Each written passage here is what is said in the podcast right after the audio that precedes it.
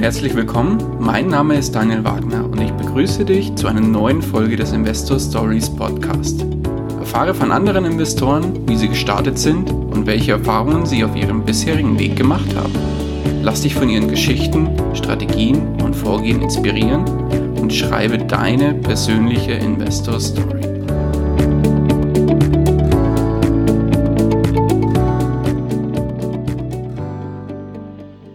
Diese Aktienanalyse wird dir präsentiert von Aktienfinder.net. Aktienfinder.net ist eine Plattform zum Finden und Analysieren von Qualitätsaktien. Neben den bekannten Kennzahlen wie beispielsweise der Dividendenrendite und ähnliche werden auf Aktienfinder.net auch eigene Kennzahlen berechnet und diese in sehr benutzerfreundlicher Art und Weise aufbereitet. Parallel zu den Kennzahlen werden dir auch Charts angezeigt, die dich bei der Fundamentalanalyse unterstützen. Und jetzt kommt das Beste. Die einfache Mitgliedschaft bei Aktienfinder ist komplett kostenlos. Erst wenn du von der Funktionalität völlig überzeugt bist und das Tool umfassender nutzen möchtest, kannst du für kleines Geld Vollmitglied werden. Zusammengefasst ist der Aktienfinder die Plattform für die Suche nach Qualitätsaktien. Den Link zum Aktienfinder findest du im Blogbeitrag zu dieser Podcast-Folge. Und jetzt wünsche ich dir viel Spaß beim Anhören dieser Aktienanalyse. Hallo und herzlich willkommen zu einer neuen Folge des Investor Stories Podcast. Heute ist wieder die letzte Folge des Monats und somit kommen wir wieder zur Aktie des Monats. Und natürlich habe ich mir auch wieder entsprechende Unterstützung herangeholt und zwar diesmal den Eduard von Renditebibel. Eduard, grüß dich. Hi Daniel, wie geht's dir? Mir geht's wunderbar und freut mich natürlich, dass du wieder bei uns zu Gast bist. Du warst nämlich einer meiner ersten Gäste, ich glaube in Folge 3, wenn ich es noch richtig im Kopf habe, oder 4. Und eineinhalb Jahre ist es mittlerweile schon wieder her, dass wir miteinander im Podcast ges gesprochen haben und freut mich natürlich umso mehr, dass du heute wieder zu Gast bist. Aber, Eduard, bevor wir starten, würde ich dich bitten, dass du dich trotzdem unseren Hörern nochmal ganz kurz vorstellst, für alle, die dich vielleicht noch nicht kennen. Ja, mein Name ist äh, Eduard Hange. Ich bin mittlerweile jetzt 40 Jahre alt, ähm, bin äh, Familienvater von drei Kindern insgesamt, wobei äh, zwei äh, kleinere und einer, der schon erwachsen ist, aus erster Ehe. Ähm, ja, ich betreibe, wie du schon sagtest, äh, den Blog renditebibel.com. Ähm, schreibe dort über alle meine Investments, äh, was im Bereich Immobilien, äh, aber auch äh, Aktien und andere Investments, ähm, die mir so in den Kopf fallen, die ich dann durchführe. Ähm, ja, und das ist so mein Steckenpferd im Bereich der Investitionen. Mhm. Ja, wunderbar. Und schön, wie gesagt, dass du uns heute begleitest und heute unterstützt im Bereich der Aktie des Monats. Und ja, bevor ich verrate, um welche Aktie es geht, ähm, Eduard, vielleicht hast du noch mal kurz zwei, drei einleitende Worte, warum wir uns einen bestimmten Bereich ausgesucht haben, und zwar den Tourismusbereich. Ja, Tourismusbereich ist, äh, ist mit Sicherheit kein, kein, äh, kein leichter Bereich, ähm, was man ja auch an der erst kürzlich zurückliegenden Pleite von Thomas Cook feststellen musste. Ähm, und das war ja kein kleiner Konzern, das war ja schon ein richtig großer Tourismuskonzern. Ähm, ja, und aus diesem Grunde habe ich mir auch ähm, dann letztendlich die TUI-Aktie vorgenommen, die ich dann analysiert habe und auch letztendlich ins Depot gelegt habe. Und darüber wollte ich mal heute mit dir reden. Sehr gut. Aber bevor wir in die Analyse selber einsteigen, nochmal ein kleiner Disclaimer von unserer Seite. Natürlich machen wir heute eine Aktienanalyse für euch und geben euch die Inhalte der TUI und des Unternehmens. Aber natürlich ist es keine Kaufempfehlung, auch wenn Eduard die selber im Depot hat, und, sondern es ist eine ganz neutrale Darstellung von unserer Seite. Also, dann, Eduard, würde ich sagen, starten wir durch und ja, wie wir es bei unseren bisherigen Analysen auch gemacht haben, lass uns doch mal vielleicht einen kurzen Abriss über die Historie von der TUI AG machen und so ein bisschen die Uhr zurückdrehen. Ja, ähm, TUI AG ist noch nicht allzu alt eigentlich. Ähm, die wurde in den 1968 wurde sie gegründet und zwar von vier Reiseveranstaltern. Ähm, damals äh, hieß die äh, TUI noch äh, Touristik Union International GmbH UKG. Ähm, das, das, wie gesagt, die ist dann aus diesen vier Reiseveranstaltern entstanden und äh, im, ja, im Laufe der Jahre immer größer geworden. Ähm, in den 70ern wurden dann diverse Fluggesellschaften eingegliedert, wurden ähm, Hotelketten wie äh, Rio Hotel, Ibo Hotel, äh, Greg Hotel eingegliedert. Ähm, und so ist der Konzern auch ähm, ja recht groß gewachsen.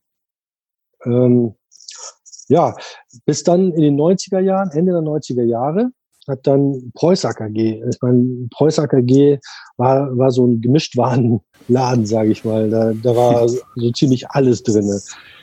Und die haben dann die TUI aufgekauft. Okay. Und dann ging die Fahrt ähm, mit TUI so richtig los. Ähm, Preuß AKG und Hapag-Lloyd, muss man dazu sagen, ähm, das war so ein Joint Venture. Äh, die haben dann die TUI aufgekauft, haben das äh, in den Hapag-Lloyd-Konzern integriert, ähm, unter Hapag Touristik Union, HTU abgekürzt, ähm, wurde dann die TUI eingegliedert.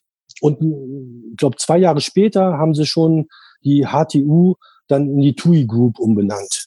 Also schon da war, war da schon ein sehr markanter ja, Geschäftsteil, sage ich mal, dass man ihm auch den Namen quasi zuschusterte. Okay. Ja, dann ging das alles äh, quasi von Jahr zu Jahr. Äh, Veränderungen gab es Veränderungen im, äh, im Unternehmen. Ähm, TUI Group wurde dann eine hundertprozentige Tochter von der Preuß AG, also wurde dann äh, ein Jahr später wurde dann die Preuß AG sogar in die TUI AG umbenannt. Ach was, das heißt, die Preuß AG war eigentlich die Hauptfirma und hatte die TUI als Tochter und dann wurde es andersrum in die TUI AG integriert, weil die TUI AG größer wurde oder wie war das? Ähm, nee, nee, nee, nee, das, das sowas nicht. Ähm, es wurde einfach nur der, der Name, der Markenname TUI wurde dann quasi äh, als, als, als Firmenname genommen. Ah, okay, verstehe. Ja, und äh, dann, wie gesagt, äh, Preußack war ja ein Mischkonzern mit allen möglichen Sparten. Nach und nach wurden dann diese ganzen diese ganzen äh, Sparten dann ähm, verkauft und abverkauft und äh, geschlossen, sodass am Ende dann tatsächlich dann die ähm, so ein äh, reiner Reise- und Logistikkonzern dann rauskam. Ah, okay. Es gab noch ähm, Containerschiff-Sparten noch in dem Konzern drinne, die äh, ja, die hatten aber jetzt keinen ganz so großen Anteil dann mehr. Und die wurden dann auch nach und nach dann auch wieder verkauft. Mhm. Ja, was vielleicht noch wichtig wäre, äh, in diesem, in der Historie zu, zu suchen. Irgendwann in 2000, 2000ern hat man dann ein, ja, einen Zusammenschluss mit, äh, mit der, Briti mit der britischen First Choice Holidays gesucht. Und zwar hat man da ein Joint Venture zusammen gemacht und daraus ist dann die TUI Travel PLC entstanden okay. die dann auch ihren Sitz in London hatte. Aber äh, an dieser, an dieser ähm, TUI Travel PLC hatte halt äh, die äh, TUI AG äh, den höheren Anteil, also 54 Prozent, sodass äh, auch die ganzen Konzernabschlüsse dann auch in die TUI AG dann einflossen.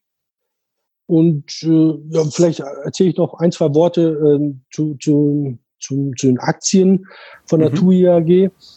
Gerne die TUI AG ist seit, seit 1990 an der, an der Wert, Frankfurter Wertpapierbörse gelistet gewesen. Ähm, auch im DAX bis 2008 gewesen. Und äh, dann ist es aber, äh, ist sie dann abgerutscht in den MDAX. Ähm, dort war sie bis 2015. Und äh, im Zuge der Fusionierung mit, äh, mit der TUI äh, Travel PLC, mit, mhm. äh, der aus London, wurde dann äh, die TUI AG von der Frankfurter Börse genommen und äh, wurde an die Londoner Wertpapierbörse gebracht. Ähm, also die Heimatbörse von der TUI AG ist jetzt äh, die äh, Londoner Wertpapierbörse. Die ist auch im FTSI, äh, FTSI äh, 100 Index äh, gelistet in, in London. Ähm, ja, Und das ist so der Werdegang von der Aktie quasi. Ja, wunderbarer Überblick über die Historie der TUI AG.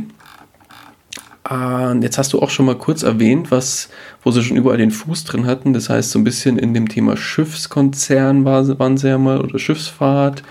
Dann irgendwie mit dem Gemischtwarenladen der Preußer AG, wie du so schön gesagt hast, und so weiter und so fort.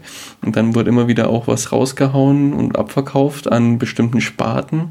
Und heute ist man sich ja komplett einig darüber, dass die TUI AG für das Thema ja, Reisen und ja, alles, was irgendwie damit zu tun hat, äh, steht. Aber gib uns doch mal einen kurzen Überblick, welche, ähm, welches Geschäftsmodell verfolgt denn die TUI AG, beziehungsweise welche Geschäftsmodelle? Ja, also TUI ist ja wirklich so ein, riesengroßer Touristikkonzern. Ähm, also der ist mit Abstand der größte in ganz Europa ähm, und weltweit muss man natürlich sehen, was man jetzt als Touristikkonzern jetzt an sich sieht. Aber auch da ähm, ist TUI ganz, ganz vorne mit dabei.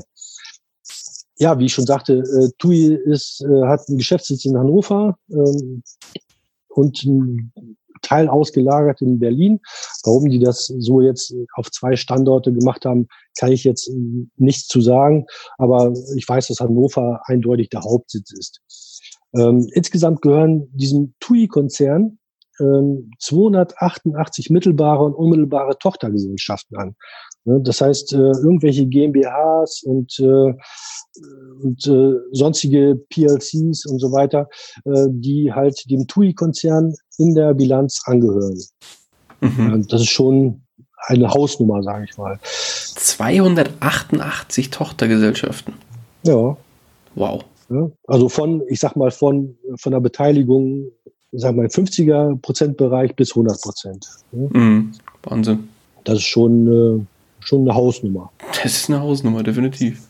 Ja, und ähm, TUI-Konzern hat, ähm, ja, verdient sein Geld mit Hotels, mit Reisebüros, mit äh, Kreuzfahrtschiffen, mit äh, Fluggesellschaften. Das sind so die, die, die Haupteinnahmequellen. Äh, TUI-Konzern gliedert sich selber in, in drei Segmente. Mhm. Im ersten Segment, äh, das ist, nennt sich Urlaubserlebnisse. Das sind äh, Hotels, Kreuzfahrten und Zielgebietserlebnisse. Da kann ich mal gleich nochmal drauf eingehen. Mhm, gerne. Im zweiten Segment, das sind Märkte und Airlines. Wie das schon der Name sagt, Airlines, ne, sind, äh, äh, werden halt die, die äh, Airlines gelistet und zu den Märkten komme ich auch noch, auch noch mal gleich zu. Okay. Ähm, und dann gibt's noch ähm, ein drittes Segment und das ist so ein so ein Mischmasch-Segment. Da will ich, werde ich auch nicht darauf eingehen. Da sind äh, diverse Geschäftstätigkeiten kleinerer Art, äh, neuen Märkten, Corporate Center-Funktionen. Äh, Funktionen. das sind so, äh, mal so Nebenkriegsschauplätze, die mhm. da, ähm, die da bedient werden. Ähm, ich werde im, im, im Groben auf die, auf, auf, auf die Segment Urlaubserlebnisse und Märkte und Airlines eingehen, weil das sind so die markanten für TUI und äh, ja, auch die wichtigeren. Okay, wie gesagt, ähm, Urlaubserlebnisse, das sind die Unterpunkte Hotels und Resorts. Resorts.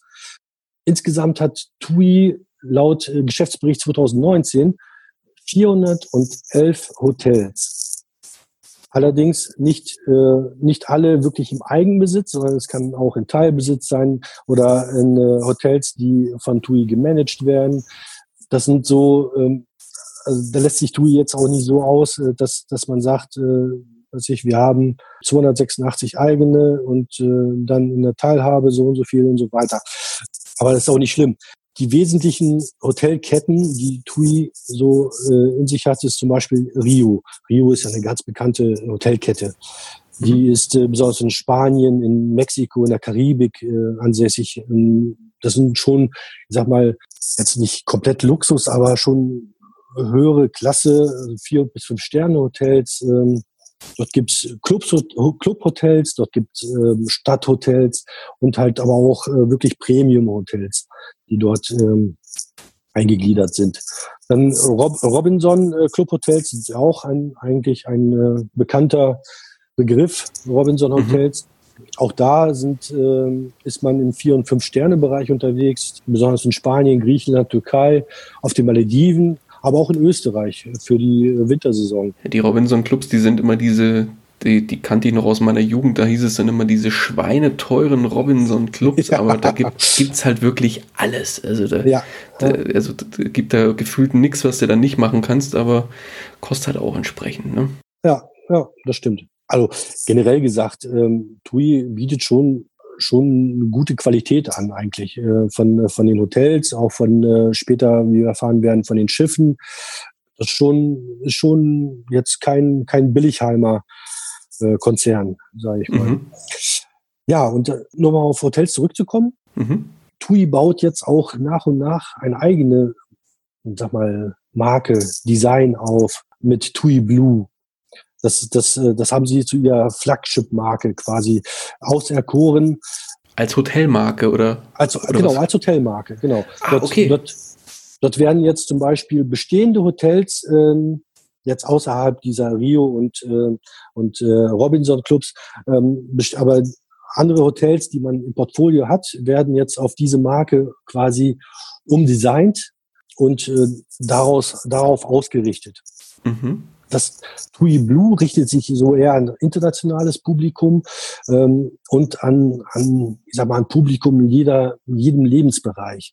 Also Dort gibt es Hotels, für, die eher für Paare geeignet sind, eher für Familien geeignet sind, für Singles geeignet sind. Da kann sich quasi jeder nach seiner Fasson ein Hotel aussuchen.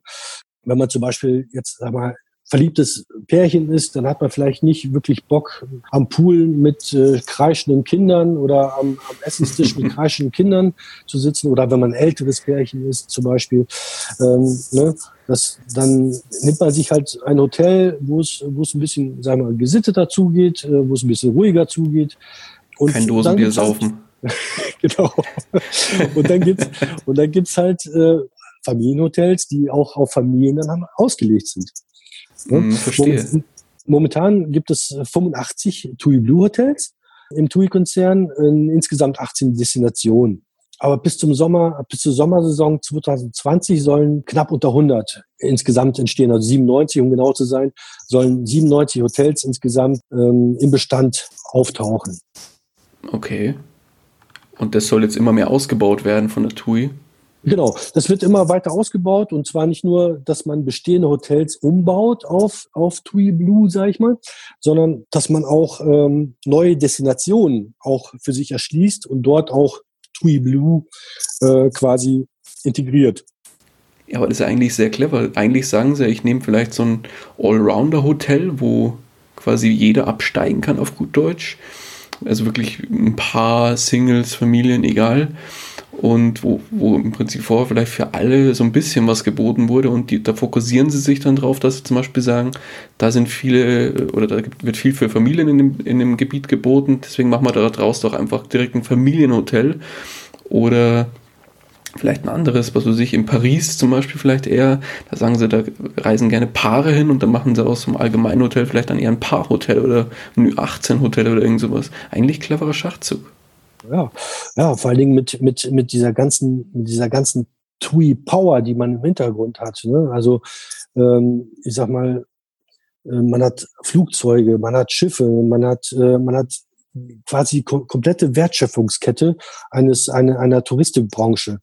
Ja, man kann somit auch natürlich die Leute viel viel besser in neue Destinationen äh, führen, weil man sie mit dem eigenen Flugzeug hinbringen kann. Man kann ähm, dort die im eigenen Hotel unterbringen. Man kann dort äh, Ausflüge und so weiter alles über TUI ähm, abhandeln. Das ist schon eine Wertschöpfungskette, die, die hat schon ein bisschen Power. Ne? Und ich sag mal, jetzt, jetzt den, den Hotelbereich ähm, jetzt mal, man, man kann es natürlich nicht vergleichen mit, mit, mit der Masse von, was ich, Hilton oder sowas. Ne? Aber TUI hat schon so um die 300.000 Betten die, die sie belegen können.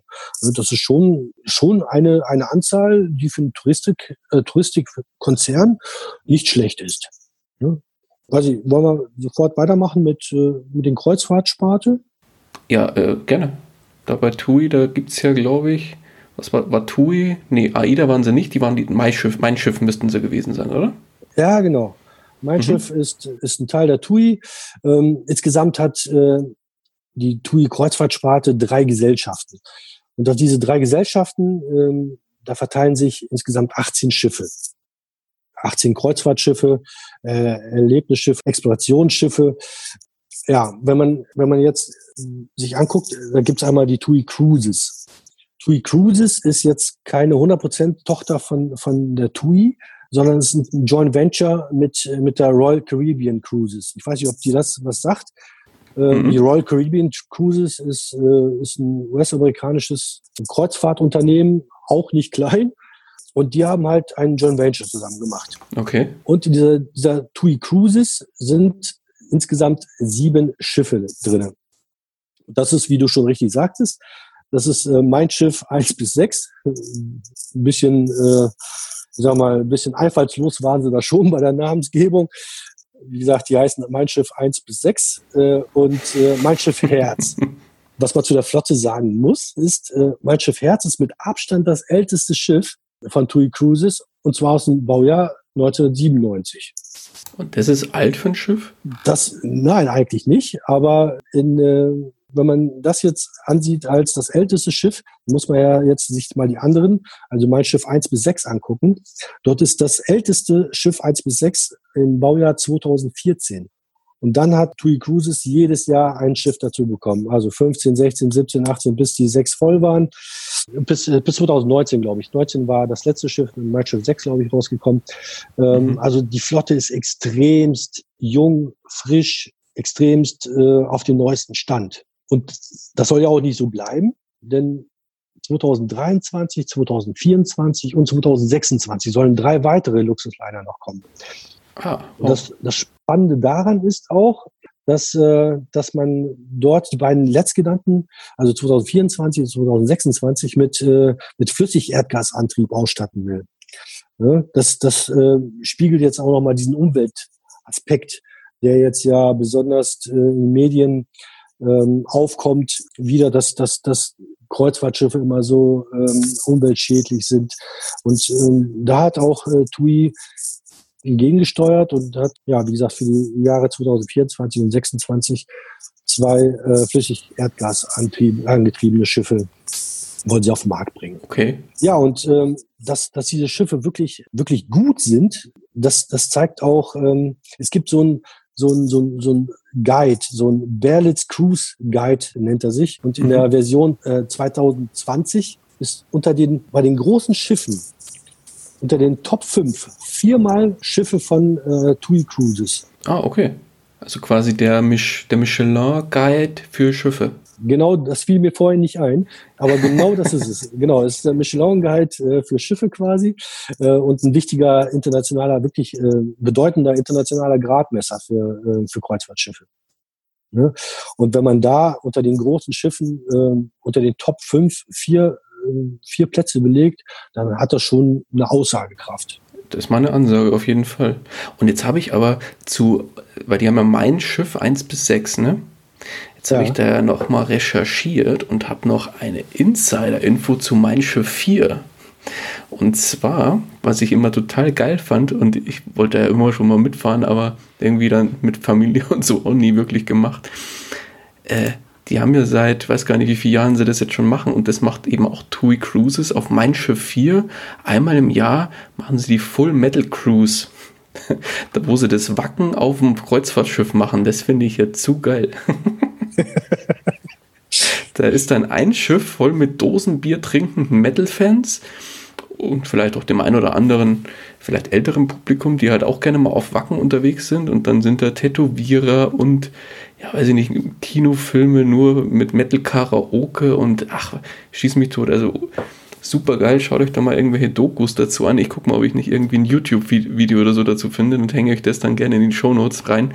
Wer es nicht kennt, der sollte unbedingt mal reingucken. Also super, super witzig und äh, auf jeden Fall sehenswert. So, aber ich habe dich unterbrochen, Eduard. Nicht schlimm. Wir waren ähm, bei den Schiffen, genau. Genau. Ähm, also TUI Cruises habe ich dann soweit, denke ich, ähm, beleuchtet. Mhm. Und dann kommen wir zur dritten Sparte. Hapag-Lloyd Cruises, sagt ja schon, Hapag-Lloyd ist ja ein bekannter Name, haben wir vorhin auch schon gehört in, in, in der Historie von äh, TUI.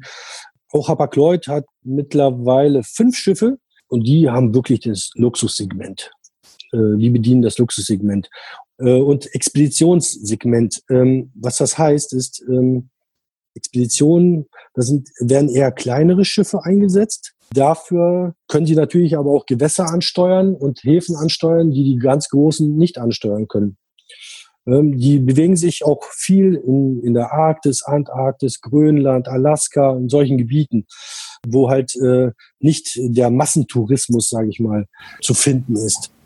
Also die Expeditionsschiffe von, von Hapag-Lloyd. Äh, ja. Es gibt auch noch zwei, zwei äh, wirklich Luxusschiffe, die auch den Namen verdienen. Auch die wurden von der Berlitz Cruise Guide, werden quasi jedes Jahr ausgezeichnet. Das ist die Europa und Europa 2. Und das sind auch die einzigen Schiffe, die mit äh, fünf Sterne plus ausgezeichnet werden. Ja, also das ist, also weltweit gibt es nur die beiden Schiffe, die auch wirklich mit, mit fünf Sterne plus ausgezeichnet werden. Okay, das heißt, das hört sich jetzt nach viel an. Gibt es noch darüber irgendwas? Also, nee, das ist, ist das, das Maximum? Mehr das geht ist das Maximum, genau. Mehr geht nicht. Okay, quasi. okay verstehe. Ja, und dann gibt es äh, noch, äh, wie gesagt, wie, wie schon angesprochen, Expeditionssegment. Das, das, also ich, ich war mal auf der Seite von Hapag-Lloyd Cruises. Ich habe mir da mal ein paar Reisen angeguckt und da haben mir echt die Ohren geschlagert. Da hast du für, für so eine Expedition, sag mal, elf Tage 7000 Euro pro Person gezahlt. Ja, also das Alter ist schon. Schwede. Jo, das, mal, das ist schon. Das ist meine Ansage. das ist schon wirklich Luxussegment. Sag mal, wenn man nicht mal weiß, wo man mit dem Geld, dann kann man, man so eine Expedition äh, mit, äh, mit der Hapag-Lloyd äh, Hanseatic oder Inspiration machen oder sowas. Alles klar. Ja. Oh, Wahnsinn.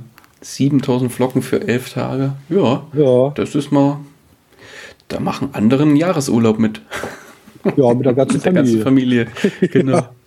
ja. Ah, krass. Ja, okay. Ja, ja, und äh, das ist halt wirklich ein, der High -Class, das High-Class-Segment äh, von, von TUI Kreuzfahrtunternehmen.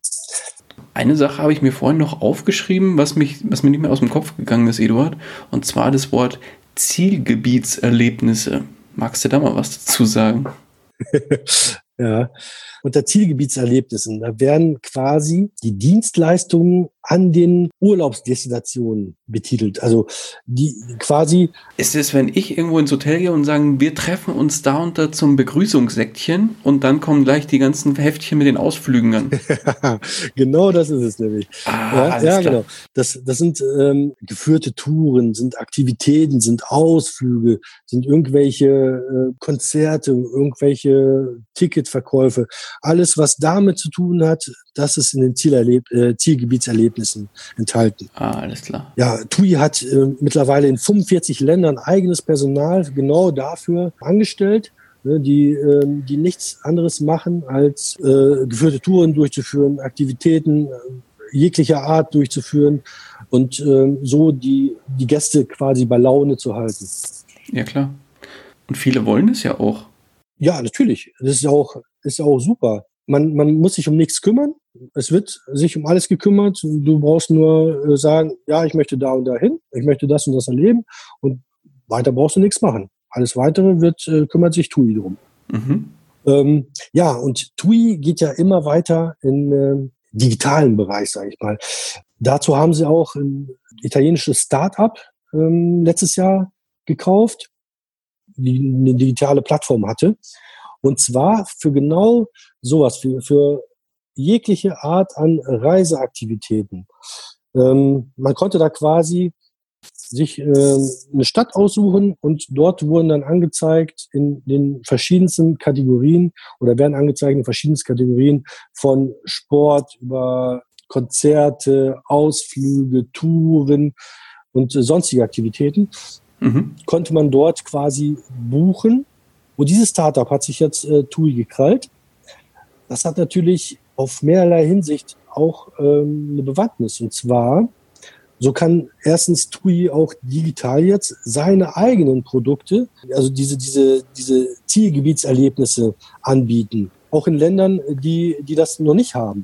Mhm. Ich sag mal so, in diesen 45 Ländern, die, wo, wo TUI das Personal hat, dort bieten sie es natürlich an, dort sind sie vor Ort.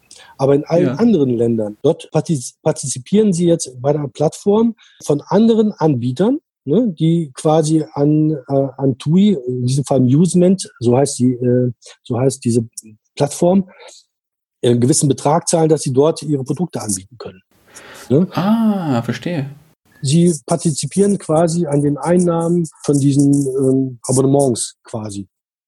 Und äh, sie können natürlich ihre eigenen Ausflüge, Touren viel ähm, präsenter in dieser Plattform umsetzen. Ne? Ja, und auch noch gefunden dadurch, ja klar.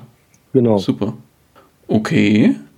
So, dann haben wir, ja, weiß ich nicht, äh, hast du noch was zu diesen Zielgebietserlebnissen? Ansonsten würde ich gerne zu den, was hatten wir noch, zu den Märkten übergehen, die du genannt hast. Genau, das äh, Geschäftssegment Märkte und Airlines, äh, so heißt das komplette Segment.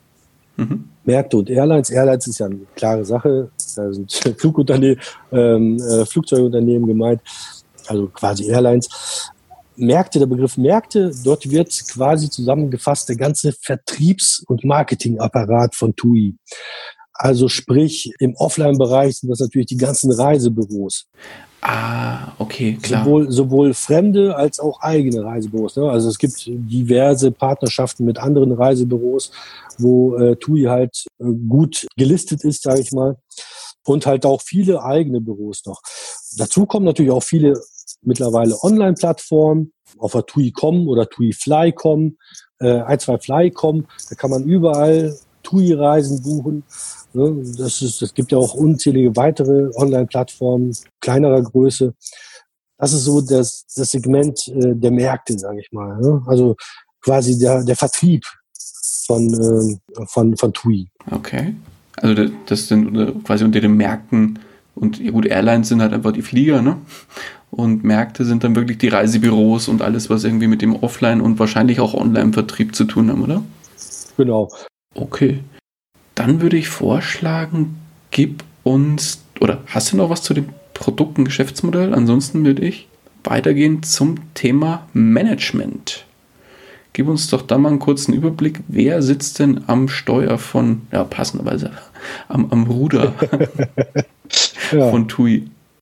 Ja, also als ich mich mit dem Konzern beschäftigt hatte äh, und ich mir das Management angeschaut hatte, war ich erstmal skeptisch. Denn letztendlich also der TUI-Vorstand besteht aus sechs Mitgliedern. Zu dem Vorstandsvorsitzenden komme ich mal am Ende. Ich, ich will erst mal auf die, auf die, auf die Mitglieder kurz zu sprechen kommen. Ähm, mhm. dort sind lediglich zwei Vorstandsmitglieder, die tatsächlich Branchenkenner sind, ne? also die, die schon jahrelang in, dem, in, in der Tourismusbranche sind. Ja, Jahre meine ich jetzt nicht ein, zwei, drei Jahre, sondern zehn, zwölf, dreizehn Jahre so und noch mehr. Ja, und das, das ist dieser Sebastian Ebel und äh, David Burling. Das sind, das sind wirkliche Branchenkenner. Die drei anderen Vorstandsmitglieder sind alles Branchenfremde. Allerdings in ihrem Bereich sind sie ausgewiesene Experten. Da haben wir zum Beispiel Birgit Konix, die in diversen Unternehmen schon Finanzvorstand war. Das heißt, alles, was mit Finanzen zu tun hat, ist ihr Steckenpferd und da ist ja auch wirklich super drin. Mhm. Und da hat sie ihre ausgewiesene Perspekt äh, Expertise. Die Elke Eller, die ist, die war jahrelang im Personalvorstand von Volkswagen und Volkswagen Nutzfahrzeuge. Und wenn man weiß, wie groß der Volkswagen-Konzern ist, ne, was die an, an, an Mitarbeiter haben, an Personal haben, ne, wenn man in so einem riesigen Konzern Personalvorstand ist, dann hat man schon ein bisschen Erfahrung. Mhm. Ja, und der, der Frank Rosenberger, der war auch was heißt auch, der war bei Vodafone. Ich sage auch, weil der Vorstandsvorsitzende, der Friedrich Houston, auch dort war. Aber dazu komme ich gleich noch. Mhm. Der war bei Vodafone und zwar zuständig für Innovationen. Er war für den Aufbau von Bezahlplattformen, für Cloud-Systeme, für Sicherheitslösungen bei Vodafone zuständig. Mhm. Und wie gesagt, das sind so alles Teilbereiche, wo TUI wirklich Expertise brauchte und äh, wo sie sich, wo sich der Friedrich Jusen, der Vorstandsvorsitzende, diese Expertise auch geholt hat. Und jetzt kommen wir zu dem Vorstandsvorsitzenden, dieser Friedrich Jusen. Der ist auch ein Branchenfremder. Er kommt nämlich auch aus der Mobil Mobilfunkbranche. Und zwar hat er angefangen beim Mannesmann AG. Ich weiß nicht, ob allen deinen Zuhörern Mannesmann AG überhaupt etwas sagt. Aber das war auch früher ein, wie ich vorhin schon sagte, ein Gemischwarenladen, aber das war es auch, Mannesmann AG. Die waren, glaube ich, in der Stahlbranche zuerst und äh, sind dann in die Mobilfunkbranche gegangen. Und diese Mobilfunksparte, die hat äh, der Friedrich Jusen quasi aufgebaut beim Mannesmann. Okay. Er hat sie aufgebaut und mitgestaltet. Und sein, ich sag mal, sein Gesellenstück war quasi die SMS. Die SMS hat er entwickelt und hat, hat diese marktfähig gemacht. Ach was, ehrlich? Ja, das Ach, äh, wusste ich vorher auch nicht, äh, aber so steht es in allen Biografien, die ich über ihn gelesen habe. Okay. Ja, und er ist halt ein Innovator. Er, ist, er hat diverse Managementposten dann im Konzern, im Mannesmann-Konzern äh, inne gehabt, die im Bereich Marketing, Innovation waren. Also er ist da ein sehr zukunftsgerichteter Mensch. Mhm. Und dann, als äh, 2001 Vodafone äh, Mannesmann aufgekauft hat, die Mobilfunksparte, äh, ist er quasi in den Vodafone-Konzern aufgestiegen.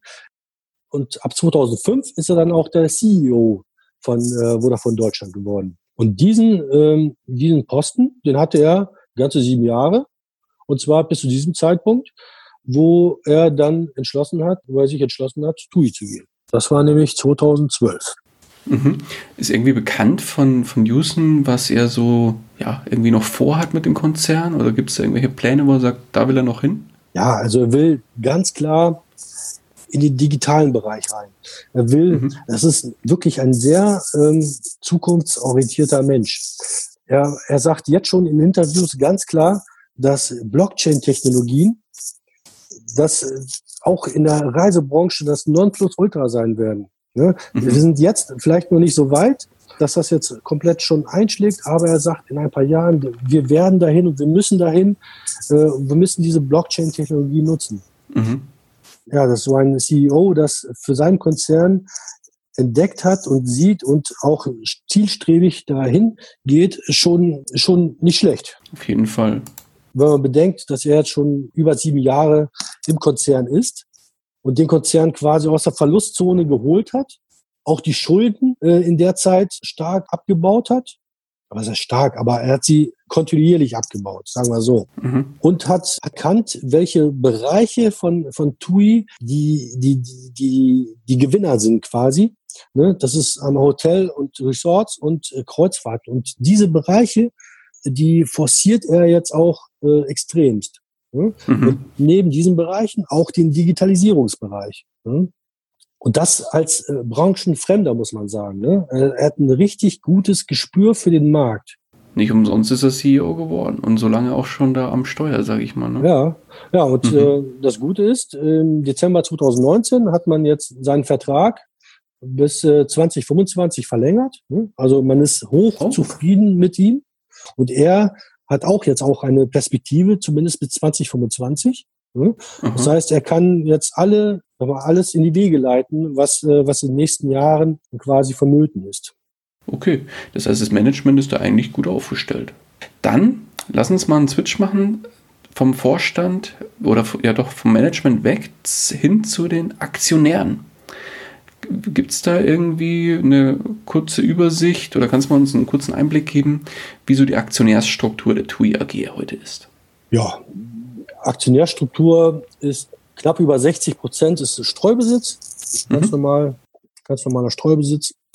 Aber dann 24,99 Prozent hat eine gewisse Firma Unifirm Limited. Mhm. Äh, da muss ich natürlich auch recherchieren, was, diese, was es mit dieser Unifirm Limited auf sich hat. Diese Firma gehört einem russischen Oligarchen. Der heißt, das muss ich jetzt ablesen, Alexei Alexandrowitsch Mordatschow. Ja, er ist, äh, er ist natürlich vom Hause aus äh, Milliardär. Das äh, gehört ja zum guten Ton eines Oligarchen. Na klar. Und Eigentümer äh, des russischen Konzerns Severstal. Das ist ein Stahlindustrieunternehmen in, in Russland. Ja, wie es halt. Wäre auch jetzt naheliegend bei einem Reisekonzern. ja. ja, das ist äh, das ist so die einzige komische Sache in dieser Aktionärstruktur, die die so so was ich äh, Beigeschmack will ich jetzt nicht sagen, aber die so ein bisschen komisch ist, ne? weil was will so ein Stahlhändler mit einem Reisekonzern anfangen? Ja, richtig. Ist mir jetzt auf Anhieb auch nichts eingefallen. Ja, also das, was ich so aus den aus der Recherche rausbekommen habe, ist, dass dieser Mordatschow ein recht zuverlässiger Ankerinvestor ist. Okay. Keiner weiß, keiner weiß eigentlich die Hintergründe, warum er letztendlich in, ähm, in TUI sein Geld anlegt. Es war ja auch nicht wirklich von großartigem Erfolg gekrönt, wenn man sich so den Aktienkurs anguckt. Mhm. Aber er ist da eisern viele Jahre schon dabei, hat äh, Sitze, zwei Sitze, glaube ich, im Aufsichtsrat, die mhm. er auch gewissenhaft durch seine Vertreter wahrnehmen lässt. Er schießt nicht gegen TUI. Er versucht nichts äh, irgendwie TUI zu zerschlagen oder irgendwie TUI irgendwas äh, zu diktieren. Gar nichts in der Hinsicht. Also letztendlich so ein bisschen mysteriös ist die Geschichte schon. Ne? Für TUI jetzt, sag mal, bis, bis jetzt nicht schlimm gewesen. Dadurch, dass Mordatschow natürlich gute Beziehungen zum Kreml hat, erhofft man sich vielleicht auch ein Stück weit sag mal, so einen Zugang zum russischen Markt. Ja, das ist die Unifirm Limited gewesen. Ja, und dann haben wir noch so kleinere Beteiligungen, so zwischen vier und zwei Prozent. Sowas wie BlackRock. BlackRock ist in, in, fast jeder Firma der Welt vertreten mit ein paar Prozent. Mhm. Dann die Rio Hotels äh, sind da mit drinne. Ah ja, die okay. haben ja im Zuge dieser Fusion, sage ich mal, zwischen äh, TUI und Trio hat, äh, hat Trio halt Aktienpaket bekommen äh, von der TUI. Ja, dann sowas wie Standard Life Aberdeen PLC, das sind wahrscheinlich irgendwelche Investmentfirmen, die Geld für, ähm, äh, für irgendwelche äh, Rentenfonds oder sowas nicht was anlegen. Gut, wunderbar. Dann haben wir jetzt da einen schönen Überblick, wer so die Anteilseigner der TUI AG sind. Lass doch mal auf die andere Seite schauen. Wer steht denn der TUI als Konkurrent gegenüber? Ja, Konkurrenz. Dort gibt's ja so zwei Bereiche. Äh, einmal die wirkliche Konkurrenz, also die das gleiche Geschäftsmodell haben wie, wie TUI. Das ist einmal der Touristik, FTI Group, All Tours, die aber alle deutlich kleiner sind als, als TUI. Also der Tour ist, Touristik ist noch der, der größte von diesen. Der, die haben gerade mal 7,1 Millionen Gäste. TUI hat 28 Millionen Gäste. Oh, wow. Also deutlich größer. Ne? Der Touristik macht einen Umsatz von 6,5 Milliarden, TUI macht einen Umsatz von knapp 19 Milliarden. Mhm. Das ist, äh, und FDI ist dann noch weiter drunter. 6 Millionen Gäste, 3,1 Milliarden Umsatz. Äh, Altours äh, mit 1,7 Millionen Gäste und 1,4 Milliarden Umsatz. Also deutlich kleiner. Mhm. Was man aber nicht, natürlich nicht vernachlässigen darf, sind äh, diese ganzen Online-Plattformen, die aus die letzten Jahre aus dem Boden gesprächt sind, so wie Booking.com, Expedia, C-Trip an, also Booking.com, Expedia sind ja so eher amerikanische. C-Trip mhm. ist, ähm, ist ähm, eine Firma in äh, Asien, ich glaube China, aus China kommen die. Wobei, das sind doch nur Reisevermittler, oder? Ja, genau, das ist das, klar, das sind äh, nur Reisevermittler. Letztendlich äh, greifen die auch nicht zu 100 Prozent das Geschäftsmodell von TUI an die können höchstens nur die Kunden, und die haben eine Menge an Kunden natürlich, die können natürlich ähm, die Kunden quasi an TUI vorbei lotsen. Ja, zu anderen Wobei Konzernen. wird TUI da nicht auch angeboten, zum Beispiel auf Expedia oder so? Ja, klar. Äh, TUI wird auch bei Booking, Expedia und C-Trip auch überall angeboten, klar. Aber ähm, ich sag mal, Booking, Booking, Expedia, die wollen ja quasi das Kundenerlebnis haben. Ne? Die bieten quasi dem Kunden das in vorderster Reihe an, was, was der Kunde haben will. Ne? Und wenn, wenn eine Reise jetzt von TUI 200 Euro mehr kostet, dann wird, wird das halt nicht, nicht so prominent platziert wie eine Reise, die 200 Euro weniger kostet. Ne? Klar. Ne? Und äh, da graben sie schon so ein bisschen an den Kunden ab. Aber das ist, wie gesagt, das ist wirklich nur so ein, so ein, so ein Neben. Äh, das gesamte Geschäftsmodell von TUI greifen die definitiv nicht an. Mhm. Verstanden. Okay. Thema Konkurrenz, Haken dran oder hast du noch was? Ja, das war so äh, im Großen und Ganzen. Wie gesagt, also in der, in der, in der richtigen äh, Tourismusbranche ist TUI einfach eine Macht. Mhm. An der kommen halt wenig, äh, wenige Konzerne ran.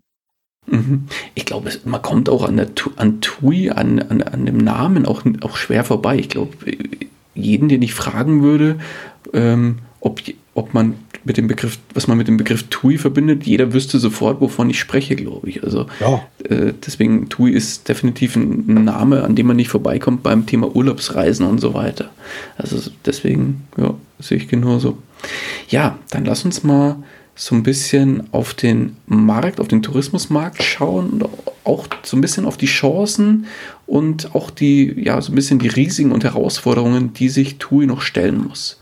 Was hast du dazu so, zu sagen? Ja, in erster Linie ist äh, die gesamte Tourismusbranche sehr, sehr zyklisch.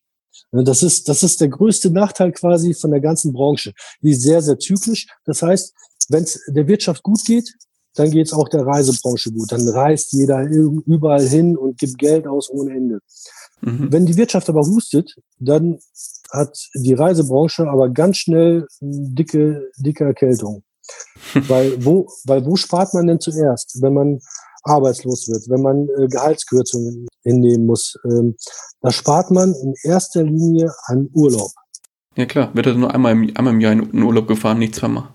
Genau, entweder so oder dann wird, dann wird nicht mehr geflogen, sondern äh, mit dem Auto an die Ostsee oder sowas. Genau. Ja, da ist, äh, ist die Zyklik ist, ist meiner Ansicht nach das, das größte Risiko, weil, weil TUI da auch gar nichts dran machen kann. Ne? Das, ist, das mhm. ist ja eine Sache, da kann, da, da kann TUI sich nicht besser aufstellen oder sowas. Also eine Zyklik, eine Wirtschaftszyklik, da kann TUI nichts ändern. Ne? Mhm.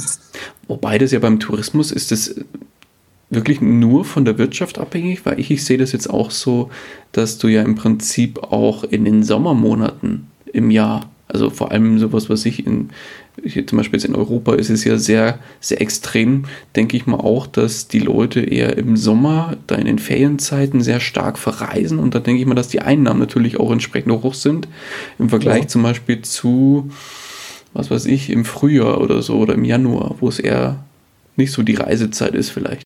Ja, das ist, das ist komplett richtig. Und das ist so auch so der zweite, sag mal, Casus Knactus an der, an der Tourismusbranche. Sie ist halt sehr saisonal. Mhm. Ja, da gibt's, du musst äh, quasi in wenigen Monaten eines Jahres das gesamte, äh, die gesamt, das gesamte Geld verdienen für das ganze Jahr. Mhm. Das heißt, in erster Linie, wie du schon richtig sagtest, das ist die Ferienzeit, die mit, also die Sommerzeit, Ferienzeit, das ist mit Abstand äh, wichtigste Geschäft in der Tourismusbranche. Ne? Und dann mit Abschlägen kommen dann die Ferienzeiten, Osterferien, Weihnachtsferien, Winterferien, Herbstferien, ne? da wo, wo auch noch ein bisschen, bisschen Geld ausgegeben wird. Mhm. Ne? Aber da hast du vollkommen recht, Tourismusbranche ist total saisonal und da muss man in, in wenigen Monaten das ganze Jahr verdienen. Und wenn es in diesen Monaten schlecht läuft, ne, dann hat man das gesamte Geschäftsjahr quasi verhagelt. Mhm, okay. Ich würde mal gerne auf, auf den Punkt ähm, eingehen. Und zwar, jeder hat ja mitgekriegt mit, äh, mit den äh, zwei Flugzeugabstürzen in den letzten, ich glaube, letztes Jahr und vorletztes Jahr war es, glaube ich, mhm. mit der Boeing 737 MAX. Da, da gab es dann halt auch ein Grounding von allen internationalen Flugbehörden. Das heißt, äh, dass, dass die äh, Boeings nicht mehr starten durften. Ähm, und auch TUI hat leider 15 Flugzeuge dieses Types und äh, dieses Grounding, das ist bisher, bis Stand heute immer noch nicht äh, aus der Welt und äh, man weiß auch nicht, wann das genau aus der Welt gebracht wird. Ich habe heute erst wieder einen Artikel gelesen, dass es wieder mit der 737 MAX wohl Probleme geben soll äh, im Bereich des Tankes irgendwie, dass da irgendwie Verschmutzungen reinkommen gekommen sind und dass da wieder ja erstmal untersucht werden muss. Also das Thema ist noch lange nicht durch. Mhm. Und wie gesagt, ähm, TUI hat 15 Maschinen. Ja, da muss ich jetzt mal ein bisschen einhaken gerade. Ich glaube, das ist ja jetzt nicht speziell was, wie soll ich sagen, was jetzt speziell die Tourismusbranche betrifft, sage ich mal. Das war jetzt einfach Shit Happens, dass bei diesem Typ vom Flugzeug halt, ja, was passiert ist und somit halt die ganzen äh, aus Sicherheitsgründen einfach diese, diese Flugzeuge von dem Typ halt nicht mehr starten durften. Das hätte jetzt genauso gut eine, also sich kein Reiseveranstalter, sondern eine Lufthansa treffen können. Ja, das ist richtig. Vollkommen richtig. Genau. Allerdings sind das ja diese, diese Außenrisiken, die TUI halt nicht handeln kann. Ja, klar. Zumindest, äh, ne? das sind halt das ist ja höhere Risiken. Gewalt so ein bisschen. Genau, genau, genau. Mhm. Ne? Aber diese höhere Gewalt, die hat ähm, zum Beispiel äh, TUI letztes Jahr, also das Geschäftsjahr 2019, 300 Millionen Euro gekostet. Okay, das ist auch mal eine Ansage, ja. 300 Millionen Euro und zwar für Ersatzmaschinen, die man chartern musste, mit äh, dementsprechendem Personal, das man chartern musste, die für die Ersatzmaschinen zugelassen sind und so weiter und so fort. Ja, und das hat äh, das Ergebnis um 300 Millionen äh, gesenkt, sage ich mal. Ne? Und wenn man ähm, knapp eine Milliarde an, an, an Gewinn hat, sind 300.000 Euro, äh, 300 Millionen Euro schon eine Hausnummer. Ne? Mhm. 30 Prozent, äh, es waren knapp unter 30 Prozent, äh, die das jetzt das Ganze gekostet hat. Ja, und ähm, darüber hinaus äh, hat ja auch TUI noch weitere Boeing-Maschinen dieses Typs bestellt ne, die eigentlich hätten schon in 2019 ausgeliefert werden sollen, die mhm. dadurch mhm. aber durch, durch diese ganze äh, Geschichte halt nicht ausgeliefert wurden. Das heißt, TUI hat schon mit den Maschinen geplant für das neue Jahr, hat sie nicht bekommen und muss jetzt anders ähm, wieder Maschinen dazu äh, buchen, sage ich mal. Und das hat auch wieder mehr Kosten, die okay. dadurch entstehen. Ja, klar. Ja, ist verstanden. Ja. Jetzt haben wir gerade äh, den, den, Begriff höhere Gewalt so schön reingeworfen. Da fällt mir jetzt gerade so ein ganz aktuelles Thema ein. Und zwar, ähm, jetzt haben wir ja heute, wo wir das Interview aufnehmen, 19.02. 2020 wohlgemerkt. Und äh, immer noch aktuell ist ja das, das Thema Coronavirus. Ja. Das ist ja auch in Anführungszeichen, ja, nicht in Anführungszeichen, das ist eigentlich auch höhere Gewalt. Und das ist ja, ja. da ist ja TUI mit Sicherheit auch nicht ganz ungeschoren davon gekommen, denke ich mal, als Reiseveranstalter. Ja, also bis jetzt, äh, Stand jetzt ist TUI äh, merkt von diesem, äh, merkt von diesem Coronavirus jetzt keine signifikanten äh, Einbußen. Allerdings okay. kann sich das natürlich noch ändern. Aber nichtsdestotrotz ist, ist dieser Coronavirus trotzdem eine, eine, eine Größe, ein unbekannter, ein unbekannter Faktor, der die komplette Weltreisetätigkeit äh, auch einschränken kann, ohne Frage. Mhm. Ne, wir haben mittlerweile, glaube ich, 70.000 Infizierte und knapp 1.800 Tote. Mhm. Ist zwar jetzt, jetzt natürlich ist jeder Tote schlimm und so weiter, aber letzt, letztendlich ist das aber ein, ein relativ geringer Todesfaktor, sage ich mal. Und auch relativ viele Gesunden auch äh, in diesem Verlauf. Aber, wie gesagt, wir wissen nicht, wie das Ganze ähm, sich entwickeln wird, ob mhm. der Virus schnell bekämpft werden kann, ob schnell Gegenmittel erstellt werden können oder ob das sich jetzt noch Jahre hinzieht äh, und äh, die Zahl von 70.000 auf 700.000 oder 7 Millionen steigt. Das mhm. wissen wir jetzt noch nicht. Und dann kann es ganz schnell sein, dass keine Sau mehr reisen will auf gut Deutsch, oder?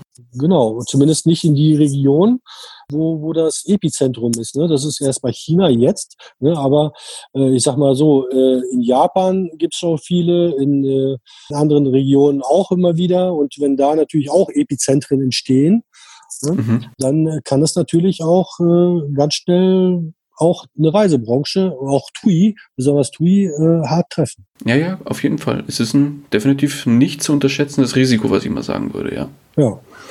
Was haben wir noch beim Thema Risiken und Herausforderungen?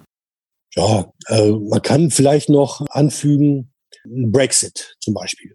Man hat Brexit, weil, weil die TUI auch in äh, zum einen an der Londoner Börse gelistet sind, wie wir genau, gelernt haben.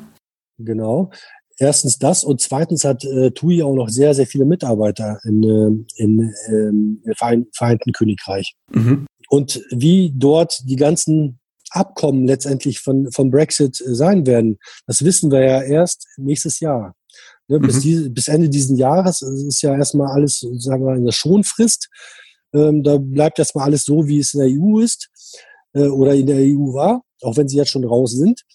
Mhm. Aber es bleibt erstmal alles so. Aber sollte, sollte sich gar keine Einigung herauskristallisieren, dann ähm, müssten man eventuell Visa-Bestimmungen und Zollbestimmungen und äh, allen Pipapo natürlich auch, auch für den Reisekonzern TUI neu bewerten. Mhm. Ne? Das kann natürlich mit äh, erheblichen Kostenaufwendungen ähm, einhergehen. Ja, auf jeden Fall. Ja. Und jetzt will ich jetzt nochmal einen, einen Punkt jetzt auch nicht so weit ausarten aus, äh, lassen, aber diese ganze Klima, ich, ich nenne es schon mittlerweile Hysterie, die, die so entsteht und äh, quasi total emotionalisiert geführt wird. Dort wird ja quasi alles verteufelt. Man darf keine Kreuzfahrten mehr machen, man darf äh, keine Kurzstrecken mehr fliegen, man soll äh, Bahn so, fahren mh. und so weiter. Ähm, das, also ich sag mal, ich, ich für meinen Teil sehe das relativ entspannt, was jetzt äh, für TUI anbetrifft. Mhm. Aber man hat zum Beispiel auch in Deutschland gesehen, ne, dass solche, solche Sachen wie Klimapakete dann äh, verabschiedet werden, die die Energiepreise in die Höhe treiben. Jetzt ist Deutschland allein natürlich nicht, äh, nicht ausschlaggebend für einen Konzern, für einen Weltkonzern wie TUI. Aber wenn das jetzt natürlich ich sag mal, in ganz Europa, in ganz Asien, in ganz USA so äh, weitergeht, so weitergehen würde, wovon ich aber allerdings nicht ausgehe, dann könnte natürlich auch äh, TUI solche Einschnitte äh, in Energiepreisen zum Beispiel merken. Ja, ähm, jetzt, jetzt wo du sagst und ich mir gerade mal ganz kurz darüber Gedanken gemacht habe, ich finde es gar nicht mal so ein zu unterschätzendes Risiko, weil das ist ja wirklich auch in der Politik gerade sehr, sehr an oberster Stelle platziert in, in sämtlichen Ländern, dass diese ganzen Klimapakete etc. PP da gerade sehr stark auf dem Vormarsch sind und, und auf den Weg gebracht werden. Das heißt, da könnte durchaus sein, was ist denn zum Beispiel, wenn, wenn die zum Beispiel sagen, was weiß ich, fliegen ähm, oder was hast du gesagt, Schiffe mit, die werden jetzt auf Erdgas umgestellt, weil die klimaschonender sind. So, genau. was ist denn, wenn sie jetzt sagen, die, die Schiffe, die kein äh, Erdgasantrieb haben, sondern noch irgendwelche äh, weiß ich nicht, was, was, was, was, mit was werden die betrieben? Ich habe ehrlich gesagt gar keine Ahnung. Die äh, werden doch mit, mit, Diesel werden sie betrieben, glaube ich. Ja, ne? so, dass sie da sagen, da machen wir halt mal einen ordentlichen Steueraufschlag auf, auf solche äh, Schifffahrten und dann kostet auf einmal so, ein, so eine 7000 Euro Tour für elf Tage, wie du vorhin so schön gesagt hast. Nicht mehr 7000 Euro, sondern vielleicht dann 17.000 Euro, weil sie da sagen, wir haben so viele zusätzliche Kosten, die wir einfach an die Kunden weiterreichen müssen. Also ja. das kann durchaus sein, dass das mal ganz schnell auch für TUI äh, teurer wird, beziehungsweise für die Gäste und dann eben sich das auch im Umsatz auswirken könnte. Äh, bin ich bei dir? Kann natürlich, äh, kann natürlich alles sein. Ich gehe aber nicht, also wenn man, wenn man jetzt mal über Europa hinaus lauscht, dann ist diese, diese Klima, diese ganze Klimageschichte eher ein kleines, äh, kleines politisches Thema. Wenn man sich zum Beispiel USA anguckt, wenn man sich äh, den Asienraum anguckt, ne, das, da, da ist man noch lange nicht so weit, dass man, äh, dass man so strikt handeln will, wie, äh, wie das Europa tut. Aber ich gebe dir vollkommen recht, wir wissen nicht, was in zwei, drei, fünf, zehn Jahren ist. Ne? Äh, das kann alles kommen. Und äh, es ist definitiv ein, ein Risikofaktor. Mhm. Definitiv. Nee, okay. Hast du noch was zu Risiken? Ansonsten würde ich mal ja zu den positiven Sachen gehen. Ja, kommen wir zu den positiven. Ist auch vielleicht ein bisschen. Wenn wir noch nicht alle vergrault haben, weil sie jetzt sagen, ja. oh Gott, oh Gott, so viel Risiko. Erzähl mal was von den Chancen, die ähm, TUI bzw. Die, die Branche an sich ja, zu erwarten hat. Ähm, ja, das Grounding. Ähm, wir haben jetzt gerade das Grounding zum Beispiel als Negativpunkt ähm, aufgeführt. Ich sehe das allerdings nicht so stark negativ belastet, weil äh, momentan rechnet TUI mit 100 Prozent Kosten, die von TUI getragen werden äh, in ihren Bilanzen. Allerdings, äh, Boeing hat ja eine extremste Schuld an, an der ganzen, an der ganzen Misere, sag ich mal, die mit den äh, 737 passiert sind. Dort werden definitiv, werden da Schadenersatzzahlungen kommen. Dort werden, ähm, also ich, ich weiß nicht, natürlich nicht in welcher Höhe. Allerdings, Boeing kann sich das gar nicht erlauben, da, ähm, ich sag mal, klauserig zu sein, weil das sind alles Kunden, die sie vergraulen ne, und die sie alle zum Konkurrenten treiben. Mhm. Ne? Und äh, da muss, äh, da muss sich in meiner Ansicht nach Boeing total kulant zeigen und auch äh, viele Kosten, die äh, diese Mehrkosten, die entstanden sind, auch übernehmen. Äh, ob sie das jetzt zu, ich sag mal, zu 30 Prozent, zu 50 Prozent, zu 80 Prozent macht, das weiß ich nicht. Keine Ahnung. Allerdings mhm. kann man sagen, die werden einen Teil übernehmen und die, die Kosten, die jetzt in der Bilanz stehen, die werden sich in den nächsten ein, zwei Jahren minimieren auf jeden Fall. Ne? Und das, das gibt auch nochmal einen Boost dann für den Kurs von der?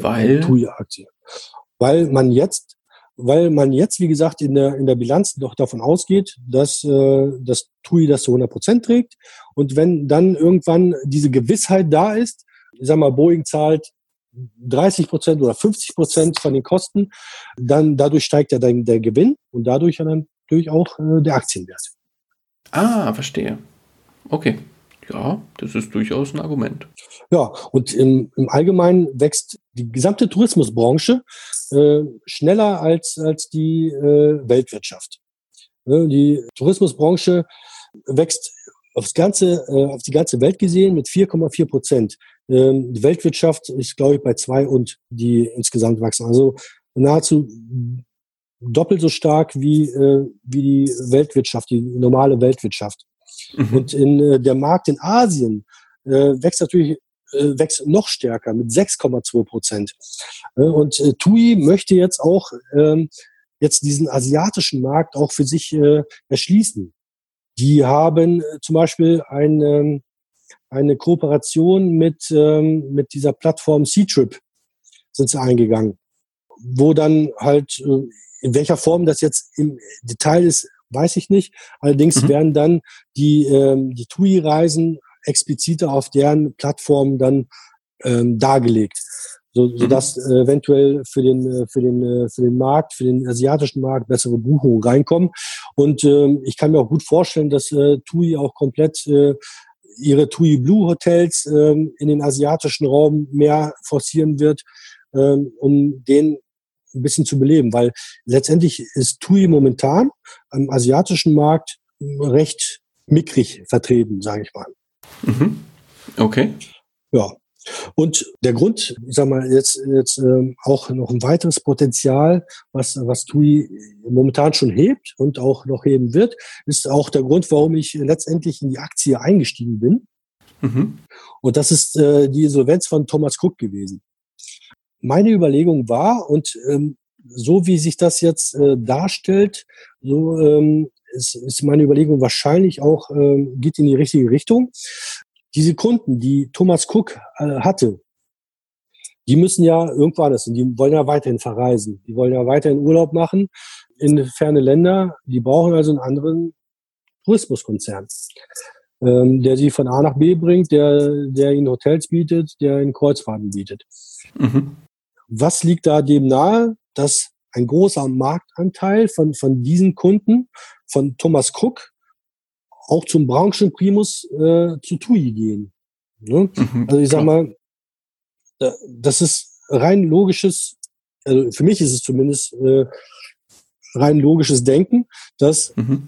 dass der größte Anbieter auch den, den, den größten Anteil eines, eines kaputten Konkurrenten mhm. erhält, beziehungsweise ziemlich viel Anteil davon erhält. Ob es jetzt der größte ist, will ich jetzt nicht beschwören.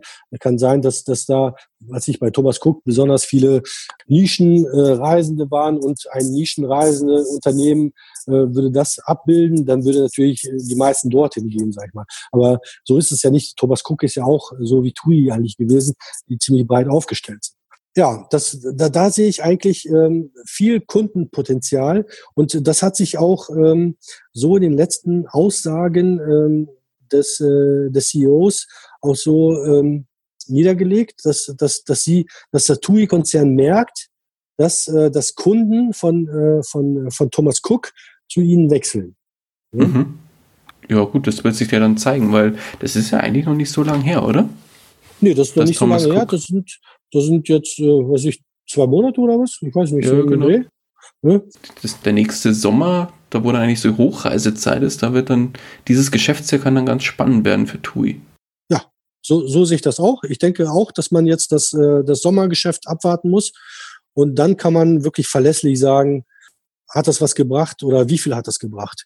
Ne? Und da äh, das Geschäftsjahr von TUI 1.10. anfängt und bis zum 30.9. geht, mhm. Äh, kriegt man das auch dann relativ, äh, ich sag mal, so gegen äh, ja, Oktober, November kriegt man das definitiv mit. Aber Oktober kriegt man das wahrscheinlich schon mit, mhm. wie da die Zahlen das, ungefähr aussehen werden. Ja, das hast du gerade ein ganz gutes Stichwort gesagt, was, glaube ich, eine ganz gute Überleitung auch ist. ähm, das Geschäftsjahr der TUI AG. Lass uns doch mal bisschen auf die Bilanz der TUI AG schauen und führen uns da vielleicht mal so durch die, durch die relevanten Zahlen, was die TUI Umsatz macht, etc. pp. und wie sich das Ganze aufteilt und so weiter. Ja, gerne. Also ich will jetzt auch nicht hier mit vielen, ganz vielen äh, Zahlen jonglieren. Das ist jetzt in einem Podcast vielleicht semi-optimal. Ich, ich will einen ganz kurzen Überblick geben. Gerne. Also im Geschäftsjahr 2019 hat, hat TUI einen Umsatz, äh, habe ich schon vorhin mal erwähnt, von knapp 19 mhm. Milliarden gemacht. Also um ganz genau zu sein, 18,93 Milliarden.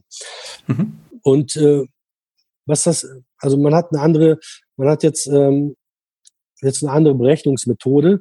Äh, die war vorher anders. Und ähm, wenn man jetzt äh, diese Berechnungsmethode rückwirkend anpasst auf das Geschäftsjahr 2018, dann äh, wäre das eine Steigerung mit 2,7 Prozent zum Jahr 2018.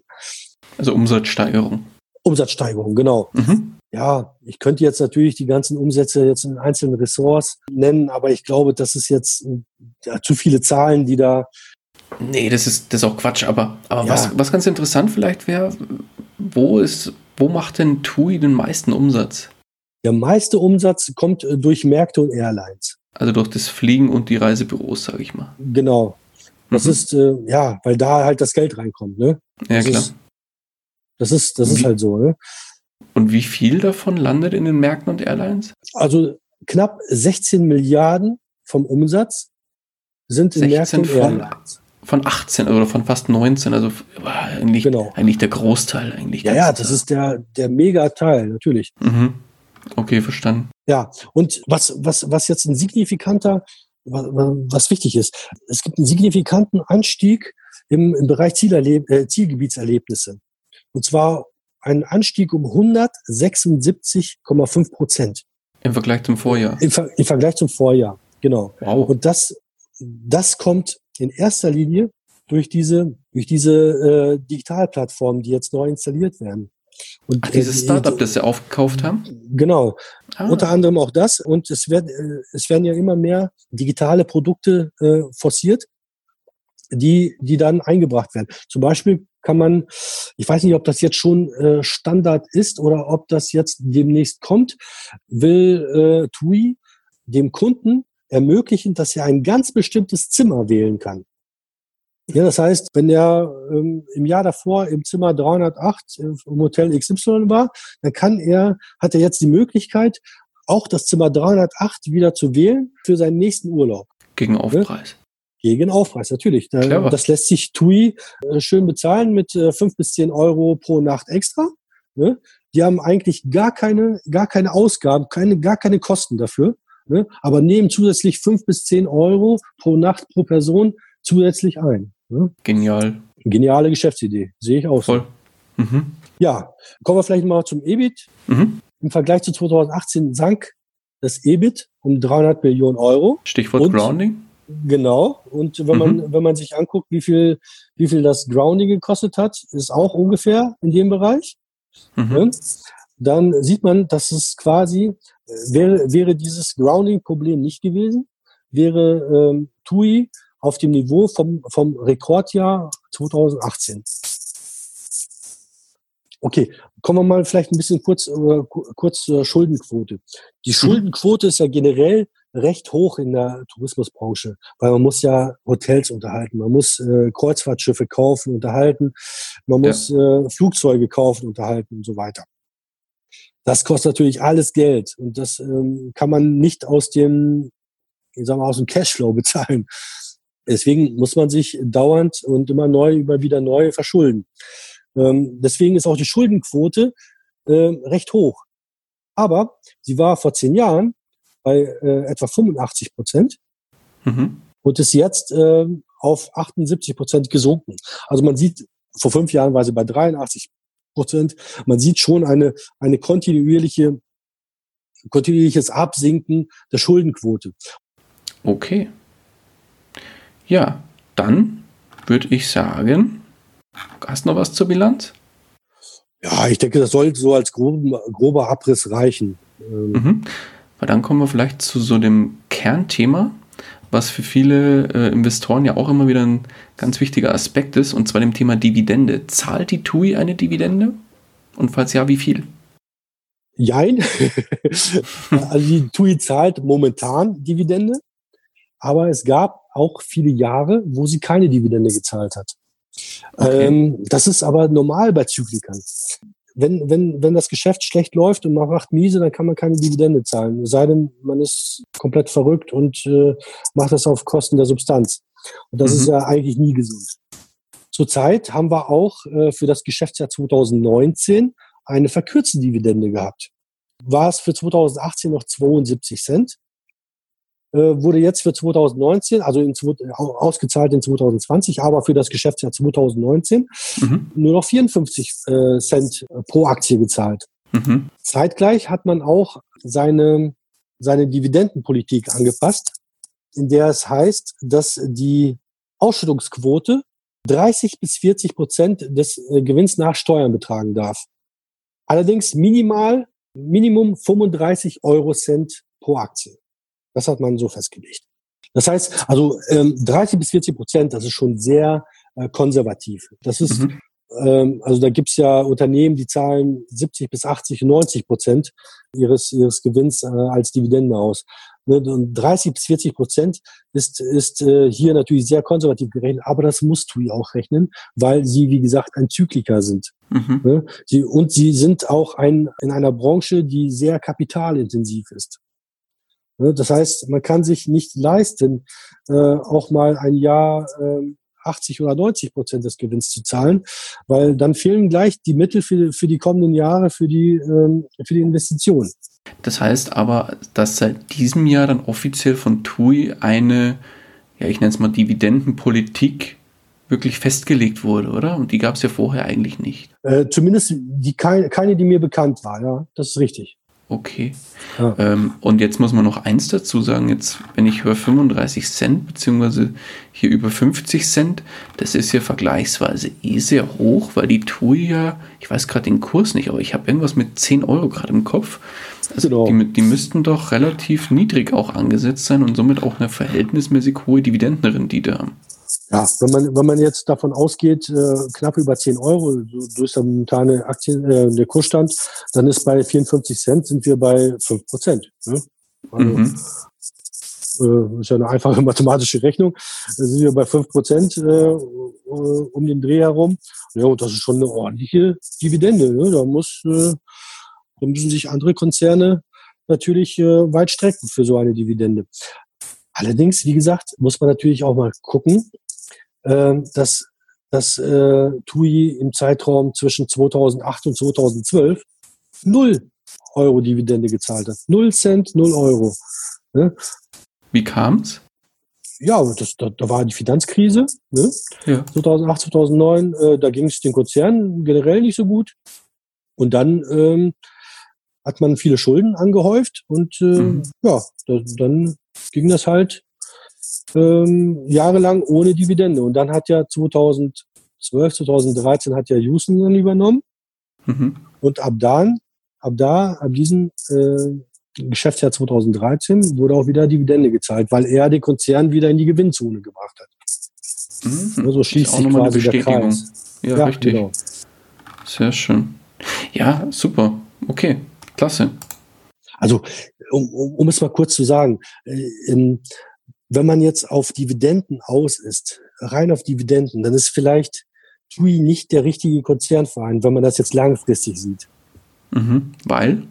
Zyklika. Weil, weil Zyklika, weil, un, ähm, weil die Dividende äh, schwanken kann, weil sie auch ausbleiben kann.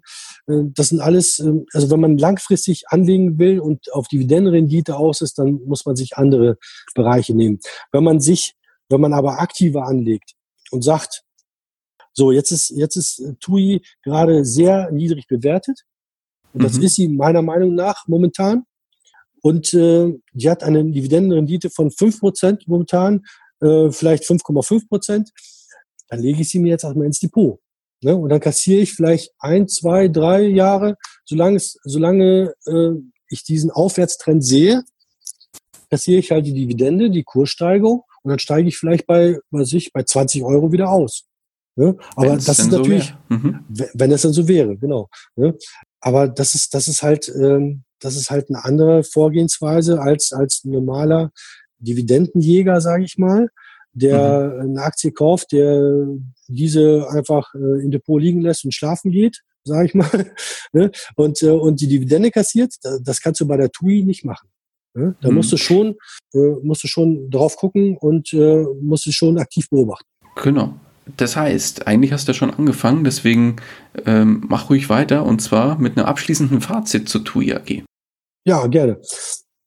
Also, ich, ich habe mir die TUI AG ähm, gekauft, weil ich momentan Chancen äh, bei ihr sehe, weil ich das Management als sehr gut bewerte, weil ich mhm. denke, die machen genau das, was für die kommenden Jahre für TUI gut ist. Mhm. Und weil ich davon ausgehe, dass äh, durch diese Marktkonsolidierung, äh, dadurch, dass ein großer Player aus dem Markt rausgegangen ist, dass TUI sich dadurch vergrößern kann oder besser gesagt mehr, mehr Kunden äh, an sich ziehen kann und dadurch äh, Umsätze steigen und dadurch natürlich auch die Erträge steigen. Mhm. Ich sehe, ich, ich, ich bin nicht in TUI verliebt. Ähm, ich äh, werde sie auch äh, wenn, wenn sie wieder nicht mehr performt, werde ich sie aus, aus, aus dem Depot schmeißen. Da habe ich überhaupt kein Problem mit. Wenn, mhm. äh, wenn ich merke, dass das Geschäftsmodell nicht mehr, nicht mehr ähm, das ist, was, was, was ein Kurseinstieg dann noch äh, gerechtfertigt. Mhm. Dann ja, von meiner Seite nochmal äh, kurzer Hinweis, weil du hast jetzt immer so schön gesagt, dass du das so und so machen wirst. Das ist natürlich jetzt deine persönliche Meinung und so siehst du das bei der Aktie und hast deswegen das auch so gehandelt. Nichtsdestotrotz hier nochmal abschließend auch nochmal der kleine Disclaimer hinterher. Keine Empfehlung und nur persönliche Meinung von Eduard. Das heißt, schaut euch wirklich da die oder legt euch da die Karten selbst und entscheidet da wirklich selbst, ob die Aktie zu euch passt, wenn ihr die kaufen wollt. Und ja, euer Geld, euer Risiko, euer, genau, so viel von meiner Seite. Und ja, Eduard, hast du noch was zur TUI AG oder zu dem ganzen Thema? Nein, ich, ich, kann dich, ich kann dich nur bestätigen, was du gerade gesagt hast. Das ist mhm. elementar wichtig, dass man sich selber seine eigenen Gedanken macht äh, und nicht äh, auf andere zu 100 Prozent hört. Man kann sich natürlich eine andere Meinung anhören und man kann, aber man muss sich für sich selber die Konsequenzen daraus ziehen. Ne? Und man, mhm. man darf auch keinen anderen dafür verantwortlich machen, wenn man äh, auf, den, auf den Zug ausspringt und dann auf einmal Verluste macht. Ne? Das ist, das ist, da muss jeder für sich selber äh, nachdenken und jeder für sich selber die eigenen Schlüsse ziehen. Ich kann damit auch vollkommen falsch liegen, was ich hier heute gesagt habe. Ne? Natürlich. Und, äh, und im nächsten Monat liegt die Aktie bei 5 Euro. Das kann alles passieren. Mhm, ne? So sieht's aus. Alles klar, Eduard. Dann würde ich sagen, machen wir einen Haken dran. Und ja, von meiner Seite nochmal ganz, ganz lieben Dank, dass du uns da so tatkräftig unterstützt hast bei der Aktienanalyse und das so schön auch rausgearbeitet hast. Und ja, von meiner Seite gibt es nicht mehr viel zu sagen, außer mach's gut und hoffentlich bis zum nächsten Mal und nochmal ganz, ganz lieben Dank an, in deine Richtung. Und die letzten Worte des Interviews, die gebühren dir. Ja, vielen Dank, äh, Daniel, dass ich heute wieder mit dir sprechen durfte. Es hat mir sehr viel Spaß gemacht. Ja, ein Gruß an deine Hörer und äh, wir sprechen uns mit Sicherheit bald wieder. Na klar. Bis dann. Ciao, ciao. Ja, tschüss. Das war's auch schon wieder mit dieser Podcast-Folge. Ich danke dir ganz herzlich fürs Zuhören. Hat dir der Investor Stories Podcast gefallen, freue ich mich über eine Rezension bei iTunes. Damit hilfst du mir, diesen Podcast für noch mehr Zuhörer sichtbar zu machen. Ich freue mich, wenn du auch beim nächsten Mal wieder mit dabei bist. In dem Sinne, habe die Ehre, dein Daniel.